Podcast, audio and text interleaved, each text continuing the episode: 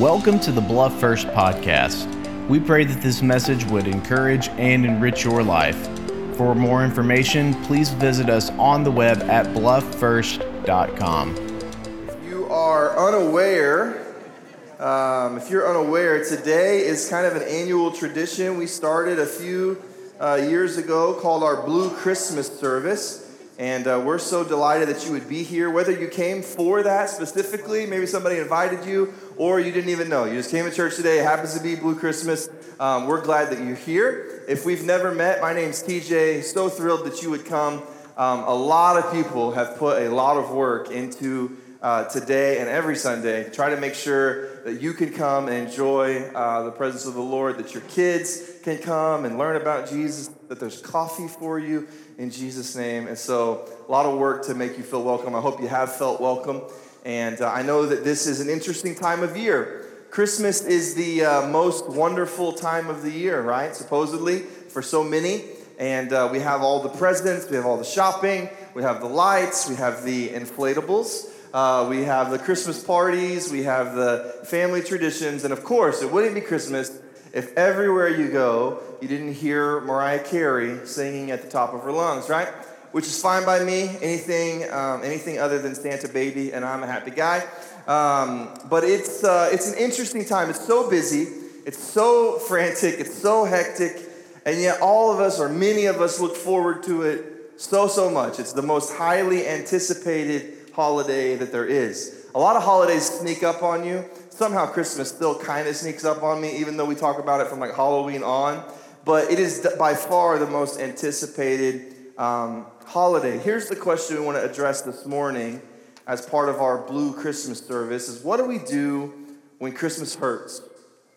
What do we do when Christmas hurts? When Christmas is a reminder of things that haven't worked out like you hoped when Christmas is maybe a reminder of past Christmases where uh, someone was with you who's not here now.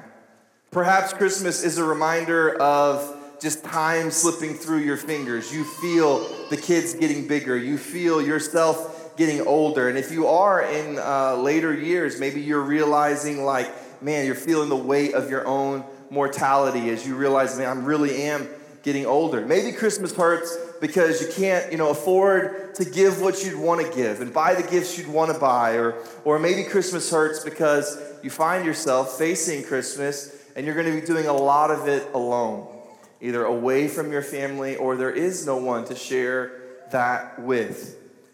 That struggle of what to do when Christmas hurts is what Blue Christmas is about. Hope for the hurting.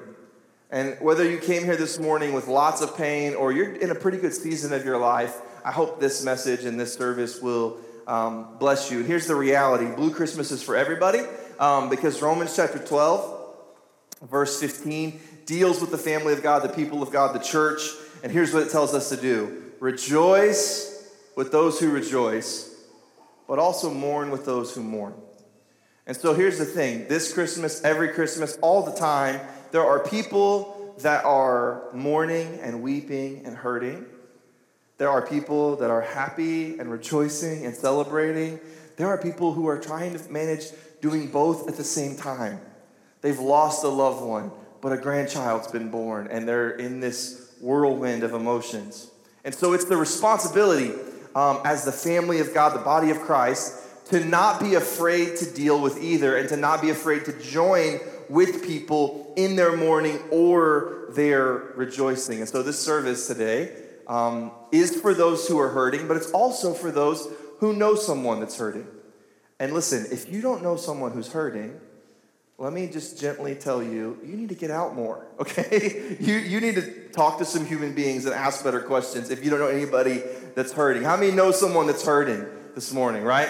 We all know people that are hurting. But then let me also say this in the coming weeks, we're not going to shy away from celebrating and having fun and enjoying Christmas just because there are those who are hurting.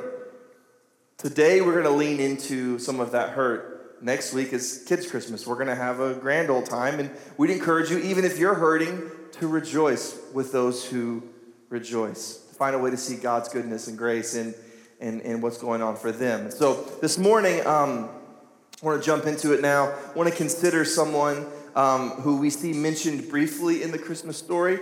In fact, um, if you were here last Sunday, Ashley Pritchett spoke for us, did an incredible job, didn't she? I know she's not here, but like just make some noise for Ashley. Did an awesome job. And uh, if you haven't seen this by chance, um, Ashley talked about how she in her neighborhood there's a Christmas contest, and one of the things is most inflatables. And she's like, we could win most inflatables, and, and her husband was like, absolutely not. And so she got two small inflatables, but she wants more. And so I thought it would be funny. This is who I am as a person. I thought it would be funny to mess with Josh. And so Tuesday, um, thanks to Amazon Prime, an eight foot polar bear showed up at their house. And, and I thought that was awesome. I was happy with that being the extent of the prank but like eight more have come in from other people since that happened. And I think we're at double digits maybe in the Pritchett's lawn now. And um, Josh is pleading with people to stop sending inflatables. And I love it so much. Um, but anyway, Ashley mentioned briefly this character that I'm going to look at today that has experienced maybe some of the same highs and lows um, that we have. And his name is John the Baptist. Um, I spent I spent the weekend in well, about 24 hours in traffic. I mean Branson, and um, was with some aunts and uncles and cousins and second cousins and so forth. And so we learn um, in, in the Christmas story that Jesus' mother Mary has a cousin named Elizabeth, and they're pregnant around the same time, right? And so they both give birth to baby boys. One pretty sub- substantial baby boys, I would say. Jesus and John the Baptist. And so Jesus' second cousin is John the Baptist. And really, his whole life, eh, you think we look forward to Christmas and celebrating the Christmas season. John's whole life was about preparing for the coming of the Messiah. And so even though they're born around the same time, there was prophecies about John and Jesus long before John existed. We see that actually when Mary shows up and greets Elizabeth, Joseph, uh, John in the womb jumps for joy. And he's filled with the Holy Spirit. Like, that's pretty crazy to me. But he, he uh, is the, he's the opening act for Jesus. He, he's the prophet in the wilderness. There's been hundreds of years of silence in Israel. God has not spoke through his prophets. And John shows up preaching in the wilderness and preaching a baptism of repentance. And he's kind of the crazy guy that lives in the woods and dresses funny and eats funny and and preaches a harsh message, but he's calling people to repentance and he's telling them as they try over and over and over to put him on a pedestal, he's telling them over and over listen, there's one coming that's greater than me. I baptize you in water. There's one that's going to come. He's going to baptize you in the Holy Spirit. I'm not worth, worthy to untie his shoes. So, John's whole life, the prophecies about him, him as a baby, his adult life, his ministry, all of it is getting ready for Jesus.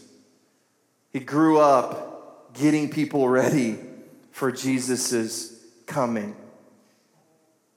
Now, we don't know exactly when they met or how often they were around each other.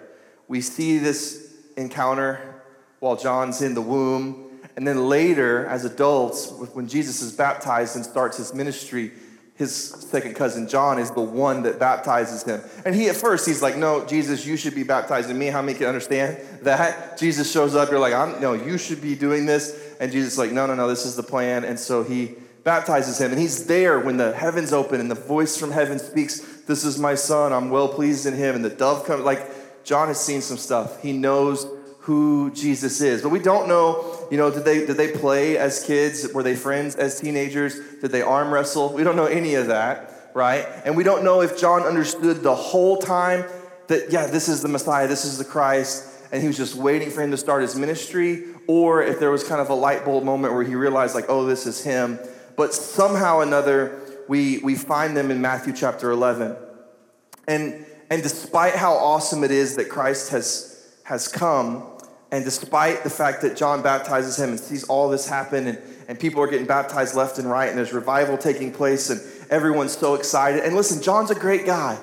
Jesus will say, There's been no one born of woman greater than John the Baptist. Like, he's awesome. He, he's righteous. He loves the Lord. He's, he's holy. He, he's committed, right?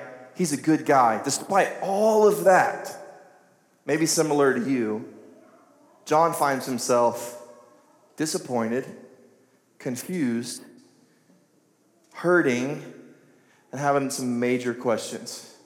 Matthew chapter 11, we see the problem in the first seven words. John the Baptist, who was in prison. What is preaching and baptizing and helping people get you? It gets you put in prison.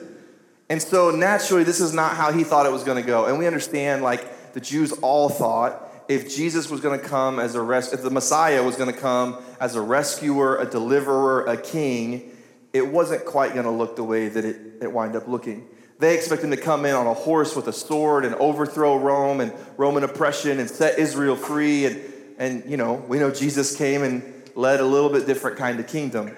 And so John finds himself in prison hearing about the things that Jesus has done now that he started his ministry, hearing about what the Messiah was doing. So he's in prison, his followers are coming to visit him, and he sends some of his disciples to Jesus to ask a question. And they show up and they say, Jesus, John wanted us to ask, asking for a friend, right? Are, are you the Messiah we've been expecting? Are you the one like we've bet on, we've prayed for, we've waited for, we put all of our chips in the center at the table for? Is that you? Or should we keep looking for someone else? Should we keep looking for someone else? I mean, John has seen the heavens open, heard the voice of the Lord, he's seen who Jesus is, but his circumstances and his pain, his hurt, his fear in prison gets him to a place of maybe I got it wrong. Maybe that's not the Messiah after all. Are you the one? Should we look for another? Maybe you found yourself in a similar place where you know who God is, you've been in church, you've done all of that, but in the midst of your disappointment, in the midst of things not working out the way that you thought they would, the way that you hoped they would, in the midst of your pain, you find yourself, God, where are you? Are you the, should I look somewhere else? And you know what? Most of us aren't looking for a different Messiah literally, but a lot of us have tried them functionally, right? I tried church, but then I hit rock bottom and I turned back to old habits, old relationships, old things, right? I looked for another solution to the pain. I looked to another escape from the pain that I was facing. We're looking for answers. John's like, man, I, I just didn't think it was going to go this way. Are you the one, Jesus? Or sh- should I get my hopes up? Or should I look somewhere else? And Jesus' answer is both beautiful and infuriating, if, if I'm honest. It's awesome, but it had to be crushing to John too. Jesus answers in verse 4 Go back to John and tell him what you've heard and seen. He doesn't, Jesus is really good at not even answering questions. I don't know if you ever noticed this in the Gospels. He rarely answers a question, right? He'll give you another question or he'll, he'll redirect, and you're like, what am I supposed to learn from this? John says, Are you the Messiah? Should we look for another? Jesus says, Tell him what you've seen. The blind see, the lame walk, those with leprosy are cured, the deaf hear, the dead are raised to life, the good news is being preached to the poor. In other words, yes. All the stuff you were expect, like all the things you've heard about the Messiah, those prophecies, those things are taking place. Yes, it's me. And then he adds, verse 6, and tell him God blesses those who don't fall away because of me. Some versions say, God, God's with those, favors those who don't stumble on me. And so what he's basically saying is, yes, John, I'm the Messiah, but you're going to have to trust my plan that's unfolding. It's different than your plan. It's different than your expectations. Some of your expectations aren't going to be met. You're going to have some disappointments maybe in the short term, but, but trust me, yeah, I'm the one. And, listen, this has got to hurt John because the lame walk, the blind see. You're capable, Jesus. I'm in prison. And I'm your cousin. And you're healing people that have never even met you, never even thought about you before. My whole life has been about you coming and setting up your kingdom. Have you forgot about me? You gotten too big? You forgot about your cousin? You forgot? I mean, I baptized you. Where are you at? And listen, I got bad news. This story doesn't get much better. John doesn't leave prison alive. So, what do we do when things are working out for everyone else? Oh, the blind see, that's great. People less committed than John, people not even related to Jesus, are being healed and rescued. What about me? And yet, I fully believe this. Those of us that are in Christ, one day will be where Jesus is, one day will be where John is. And I don't think John is going to tell us, yeah, he should have listened to me. I had a way better plan. I don't think he has any regrets. I think his suffering was small in comparison to the glory that's been revealed to him, in comparison to the eternity that he's experienced with his Savior and his second cousin. John doesn't have regrets today. But what do we do when we see other people enjoying Christmas and it's not working out for us? This is a season that we're supposed to be holly and jolly. This is a season that we're supposed to remember Christ coming and his great gift of salvation and all the things given, but instead we are reminded of all the things taken from us, or the things that have left us, or the things that have never come that we thought would come. I made a Facebook post asking people what the hardest part of this year has been, or what the hardest part of this Christmas is. And I can't read them all, but I'll read a lot of them. And, and keep in mind, like, this is um, people who know me. So this is a very small sliver of the human experience. Like, it's a very small list, and yet listen to the amount of hurt and just real life stuff going on in our world. What's the hardest part of this Christmas? What's the hardest part of this year for you? These are some of the answers I got. got. Losing my father, losing my mother, losing my grandmother, losing my grandfather, saying goodbye to our foster children, missing a child um, that we lost many years ago at birth, letting go of family members that I've tried for years to reconcile with, dealing with my own mental health issues, losing uh, my aunt to suicide, nearly dying from COVID and pneumonia, losing loved ones to both of those, losing a friend that was riding his bike to work and was killed in an accident, losing a cousin to cancer, leaving, finally leaving a toxic relationship, dealing with the pressures of being a young adult out on my own for the first time, pregnancy complications, childbirth complications, losing um, one parent, losing their oldest adult child, and then discovering the youngest had a brain tumor in the same year, divorce this year, separation this year, lost a loved one to drug addiction surgeries, multiple surgeries this year, death of my spouse, not being able to afford Christmas presents for my kids, burying my best friend, losing both of my parents separately in the same year, miscarriages, children with addiction, moving to a new state for work, just overall being lonely. And, and you know what? In the midst of all of that, these same people that are hurting, that are blue this Christmas. Pick this thing up and see engagement photos and expensive gifts and happy family photos and ultrasound pictures and positive doctor's reports and clean bills of health and job promotions. And it's working out for them. But what about me? John felt that way. Some of us feel that way.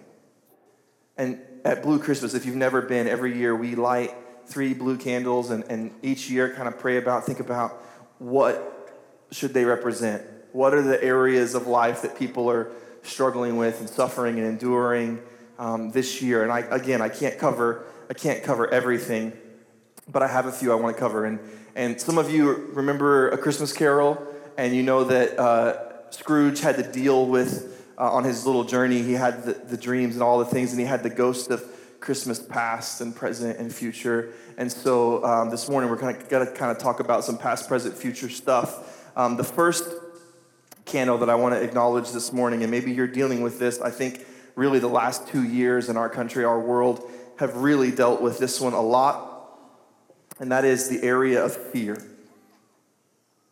So this morning we don't pretend that nobody's dealing with that.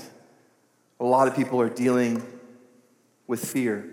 And so fear would be the future, right? We're worried about things that haven't happened yet, and maybe they'll never happen, or maybe they're inevitable. Like maybe they are definitely going to happen, but they haven't happened yet. And so we're dealing with fear. Fear can be a, a crippling thing. Fear, or maybe it turns to dread if it is inevitable. And so we have people dealing with fear of of what if my marriage falls apart? I see it falling apart. What are my kids going to do? How am I going to afford to live on my own? Whatever. Maybe it's your finances and they're unraveling and you're like, we've kicked that can down the road so many times. Eventually, I don't know how we're going to make it. Or your loved one's health is declining and you're like, is this going to be our, our last Christmas with them? And you're so afraid of that. Or maybe your kids are making decisions and you're just afraid of what the consequences might be. Or another year has gone by without something you've prayed for. Maybe it's a child, maybe it's a spouse or a job or whatever, and you fear that maybe it's just never going to happen. Maybe it's all the fear of just the brokenness of our world. You're, you're, you've got a loved one, and you're like, I mean, if they got COVID, if they got pneumonia, like, what would happen to them? Or, or, or what if, if I, if something happens to me, am I going to leave a loved one behind, or you're afraid of becoming a widow, or you're afraid of, of sending your kids to school. You turn on the news and you see stuff, and it's just, it's just terrifying, and fear has just crippled you. I think John experienced some fear. He's a great man of faith, he's a courageous man, but on death row, you go, Are you the one, Jesus? Is this really how it's going to go? Maybe John's afraid of being wrong. Like, did I, did I give my whole life preparing for this Messiah and pick the wrong guy? Was all of that in vain? I could have just minded my own business, ate all the locusts and honey I wanted, and kept my mouth shut, and nobody would have bothered me. I'm in prison. I'm facing the end of my life for proclaiming this Messiah, and I don't know if he's the right one. Some of us wonder, like, what if I'm wrong about life? What if I'm wrong about death? What if I'm wrong about faith? What if those thoughts I have are true or real? And we're afraid. What if I'm doing the wrong thing?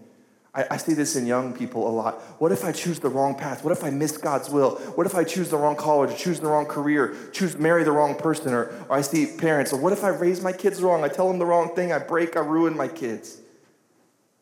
I'm dealing with fear right now. I got a call Friday about 2 a.m.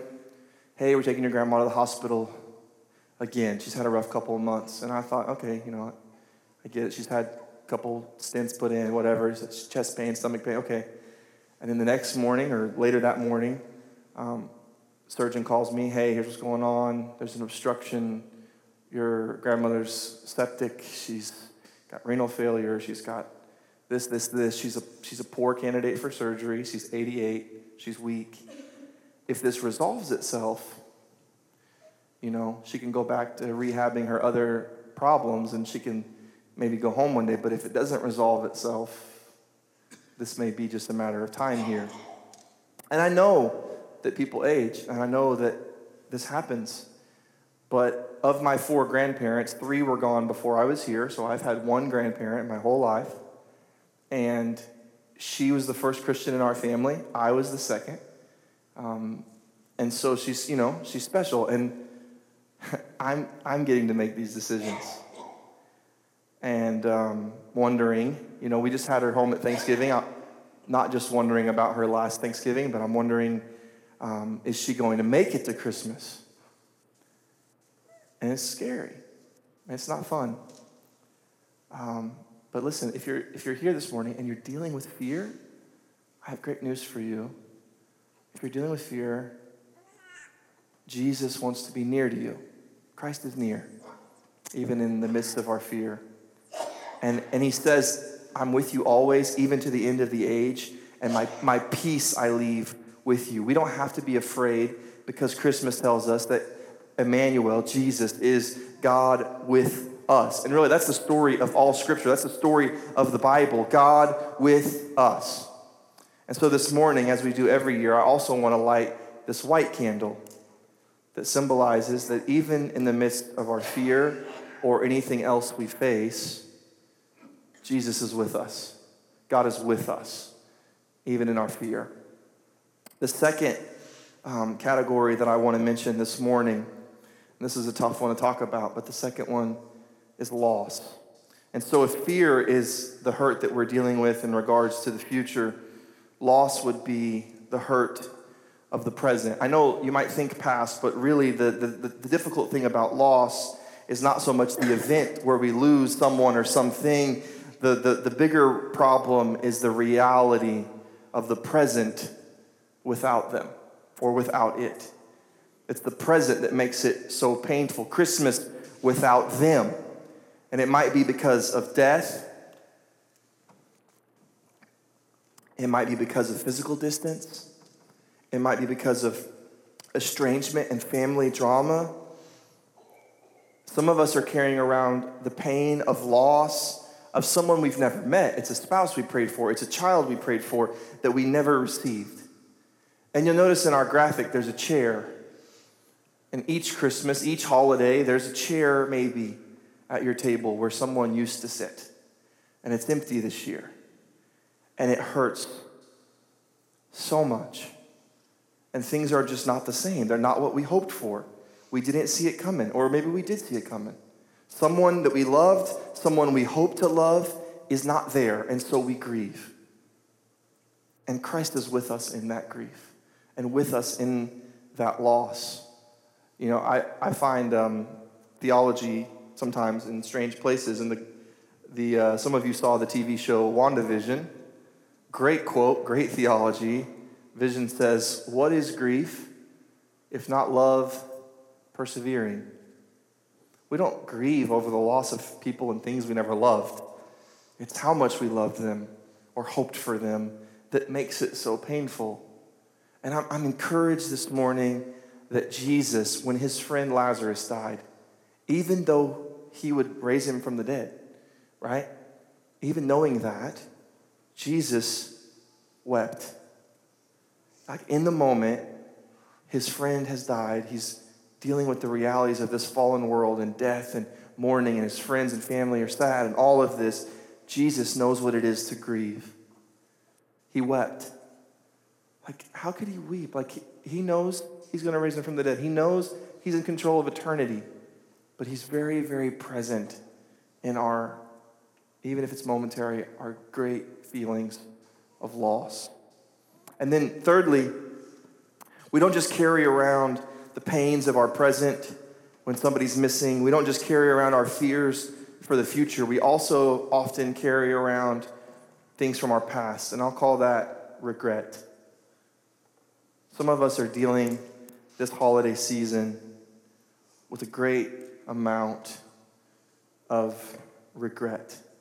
Things in our past that we're ashamed of, maybe they've even led to some of our loss. We think if I had done this differently, maybe they'd still be here. If I had done this this differently, maybe that relationship would have worked out. If I had done this differently, maybe I wouldn't have lost that job and I could still afford those gifts and I could blah blah blah and we have regret. Or maybe in the midst of our loss, we think of things we should have said or things we wish we hadn't said, or time we wish we would have invested or appreciated, and so we feel guilty. We feel regret. We're ashamed of how little we visited someone, how rarely we called, how much more we wish we would have said. We wish we would have said, I love you. We wish we would have said, I forgive you. And so, great regret, great shame at our selfishness, our foolishness. And here's the thing this morning I, as your pastor or the preacher at the church you stumbled into today, I don't know what you regret, but you do. And God does. And again, I want to let you know that, that Jesus is present and with you, even in the midst of your greatest regret. And actually, He came to seek and to save that which was lost. He came to remove guilt and regret. He came to deal with condemnation and give us instead freedom and forgiveness and mercy and grace and a second chance. And Christmas, Advent, the coming of Christ, deals with our fear, deals with our loss, deals with our regret. And here's the amazing thing he's coming again. There's a second coming, a second advent, a second Christmas, if you will, and it's going to deal permanently with our fear and with our loss and with our regret. We don't have to fear the future because Christ has a place for us and he's coming again. We don't have to walk through loss alone. We can walk through it with Emmanuel, God with us, and we don't have to feel guilty or feel deep regret because Jesus has dealt with our regret, not just in a wooden manger, but on a wooden cross. I, I saw no better verse to use than this one. John the Baptist's words himself as Jesus comes down to be baptized. John saw Jesus coming toward him and said, Look or behold the Lamb of God who takes away the sin of the world. And we're reminded this morning that the truth of Christmas means that Christ is with his children in all of their present pain, all of their current hurt, but that one day, one day, he's removing it. Do you understand? Christmas is Christ come to earth to be with his people, God with us. But right now, through the Holy Spirit, God is with us. And, and then the story of eternity is God with us. That, that one day, actually, there will not be anything to fear. There will be no fear. There will be no COVID. There will be no cancer. There will be no violence. There will be nothing to fear. There will be no loss. There will come a day that God and his people will live forever. No one will die. Death will have death will be non-existent. The only thing dead will be death. And there's coming a day where there will be nothing for us to regret. And and do you know what will be left? There will be no fear, there will be no loss, there will be no regret there will be God, Father, Spirit, Son, and this part blows my mind, and us. God with us. That's not just Christmas. That's not just here and now. That's forever. That's eternity. That's what we have to look forward to. That's the hope that we're clinging to, even in the midst of our hurt and our pain this Christmas season. And Jesus gave us a way to look forward to that. He instituted a way to remember him and to join him, be with him in the here and now until he comes again. He said, Do this until I come again. And it's something that we call communion. Um, in the night before he suffered, was arrested, and betrayed, Jesus, at a meal with his friends, broke bread and passed it around and taught them that that bread, the breaking of that bread, symbolized the breaking of his body, the beating he was about to go through on the cross for us, instead of us, because of us. And then he took a cup and he said, This cup, this wine is my blood poured out for you for the forgiveness of our sin. And he gave him the cup. And here's the thing Christmas hurts sometimes, but we can still serve God even in our suffering because our God served us through his suffering. And for the joy set before him, the joy of bringing us back to the Father, the joy of putting us in a place where there is no fear and there is no loss and there is no regret, the joy, what he looked forward to, reuniting us with God, God with us, that joy made something as painful, as unimaginable as the cross worth it to Jesus Christ. He said, It's worth it. They're worth it. My Father, His will is worth it. And so this morning, we believe just two things about communion that we want you to know. We believe in open communion. You can be visiting here. You don't have to be from Bluff First to take communion with us. There's no membership card or anything like that that you need. If you, if you belong to Christ, like join us in communion. But then we do believe in believers' communion. This is not just a ritual that we do and everyone should do. This is something that Christians should do. Okay? The same way we say we don't, we don't just baptize everybody, we baptize Christians, right? we would invite you to take communion as a believer. But if you're here this morning and you've wandered and you've not been following Jesus, I'm not trying to tell you to not take communion. I'm inviting you to the table to take it in faith for the first time as a new believer. I'm inviting you to take his body, his blood, and believe in faith that Emmanuel is God with us and that he's present and that he loves you and that he cares for you and he's dealt with your sin and dealt with your eternity and you can trust him. So that's what we're going to do. We're going to take communion and, uh, and then after that, we're going to sing a song that maybe um, is, is going to be a little bit of a, a twist on a, on a classic. I think it's going to minister to you today. But if you would stand with me this morning, I want to pray. If you'd bow your or bow your heads and you close your eyes for a moment. Lord, we love you. We thank you for your son. We thank you for your cross. We thank you for the empty tomb. God, we thank you that you're alive and well and that you're present with us even in our suffering. We thank you that as we take communion, we join in your suffering. None of our suffering, yours nor ours, is meaningless or pointless. But God, if we knew what you knew, we would see that you have a purpose, you have a plan. And God, even in our suffering, we find grace. The things that we go through that hurt so much, that feel so wrong, they're pointing us to a God that says, Yes, it's not supposed to be this way. Turn to me, come to me, follow me, serve me, and I'll wipe away every tear. I'll deal with all of this. And you'll see in full the purpose, the plan that I had. John, it's not going to go the way that you think it's going to go. It's going to go better than what you could have come up with. And friend, this morning, you may think this is not what I signed up for. This is not what I wanted in this life. I didn't want this pain, but God has purpose for your pain if you'll trust Him. Right now, we see it dimly, we see it in part. One day, we'll see in full His plan, and we're not going to wish that we could have made any changes. We hope you enjoyed today's message. For questions, prayer requests, and more information, please visit us on the web at blufffirst.com.